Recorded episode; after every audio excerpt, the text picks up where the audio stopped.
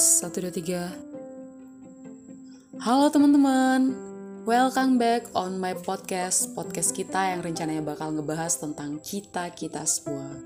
Udah lama kayaknya ya aku berhenti dari dunia perpodcastan Dan hari ini aku bangkit kembali dari kuburku.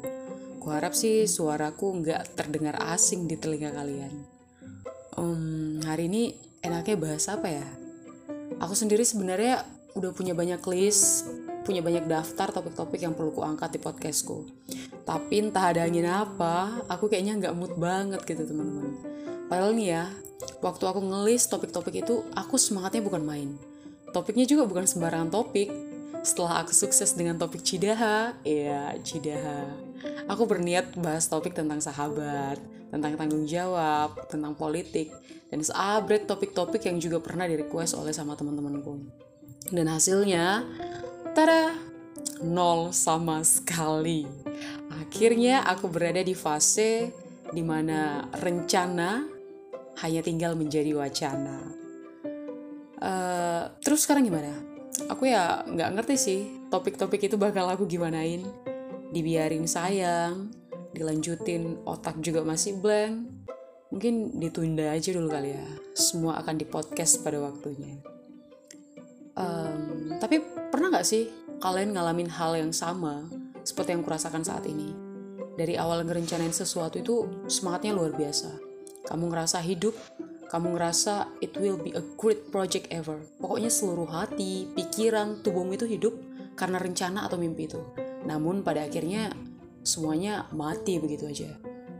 Ketika kamu ngalamin hal seperti ini, kamu ngerasa sedih nggak? Atau kamu justru merasa ya udahlah nggak apa-apa. Di satu sisi aku sih pernah nggak ngerasa apa-apa. Kalau aku melihat bahwa project-projectku atau rencana-rencana aku nggak terlaksana itu karena aku punya tanggung jawab lain uh, yang mesti aku kerjakan aku prioritaskan terlebih dahulu. Ya aku ngerasa mungkin ini belum waktunya gitu tapi di satu sisi aku juga akan merasa sedih. Sedih kalau ternyata rencana-rencanaku itu nggak terlaksana bukan karena aku kekurangan waktu tapi karena aku ngelihat aku nggak sepenuh hati ngerjakannya. Maksudnya gini kalau aku melihat diriku lebih banyak rebahan nggak ngapa-ngapain yang banyak justru santainya ya aku akan sedih sih. Karena ternyata bukan waktu yang membuat rencanaku tertunda tapi diriku sendiri gitu. Dan aku kalau aku melihat kenapa rencana aku untuk mengangkat podcast podcast ini banyak yang tertunda? Itu justru bukan karena aku nggak ada waktu tapi karena aku sulit untuk berusaha. Uh, sulit untuk berusaha maksudnya gini dari awal aku udah semangat ya tapi giliran pelaksanaan aku menemukan kendala aku menemukan tantangan aku malah down sendiri dan udah tinggalin gitu aja.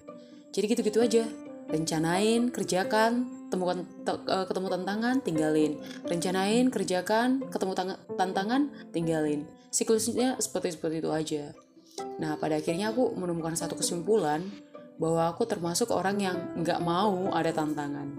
Aku termasuk orang yang nggak suka kalau ada tantangan. Tapi pertanyaannya, emang ada kehidupan yang nggak ada tantangannya?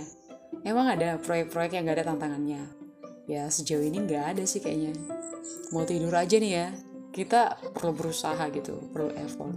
Mau tidur aja ya, kita juga bakal menemukan tantangan juga gitu. Jadi mau jadi apa, mau melakukan apa, tantangan itu kan selalu ada. So what? Nggak ada cara lain sih selain menghadapi atau mengerjakannya.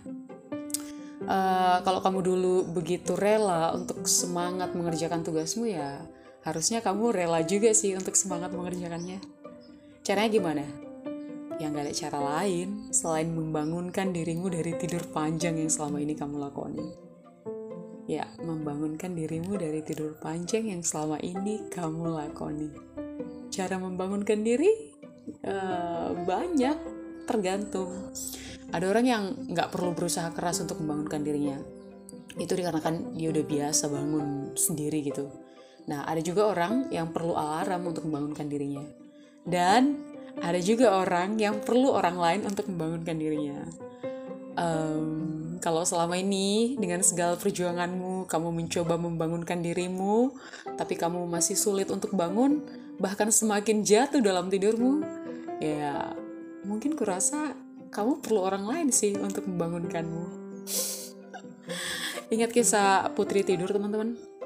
Hanya dengan kehadiran seorang, sang putri bangun dari tidur lamanya. Ya, kok kerasa banget ya suara hati jomblonya. Enggak teman-teman. Justru dari percakapan, perenungan ini aku dapat ide. Bagaimana seseorang itu, entah itu teman, keluarga, pacar, sahabat kita, justru punya pengaruh yang besar untuk membangun kembali semangat kita. Mereka-mereka yang ada di sekeliling kita justru punya pengaruh yang besar untuk menolong kita menghidupi kembali mimpi-mimpi kita. Aku bilang gini ya nggak semata-mata dari hasil perenungan sih, tapi barangkali karena aku udah mengalaminya. nggak lah nggak. Tapi kalau dipikir-pikir ya, kayaknya bagus juga sih untuk diangkat jadi topik podcastku. I need someone to wake to wake me up aku butuh seseorang untuk membangunkanku Wes, ini podcast kayak random banget ya. Tapi tapi serius teman-teman. Saat aku bicara saat ini, aku ngerasa dapat mood booster, mood kebaikan. Aku ngerasa hidup kembali gitu, semangat kembali. Ya semoga aku bisa tetap berkarya sih. Oke, okay, uh, gak ada tujuan sih dari podcast ini. Aku cuma mau bilang kalau aku hidup kembali aku mau bilang say hello sama kalian dan tunggu podcastku di episode selanjutnya. Kalau kamu setuju untuk angkat topik I need someone to wake me up, kamu boleh komen ya. Kamu boleh atau boleh kasih ide, boleh kasih saran, boleh kasih atau boleh cerita. Jadi ceritanya boleh diangkat di topik kita selanjutnya. Terima kasih. Dadah.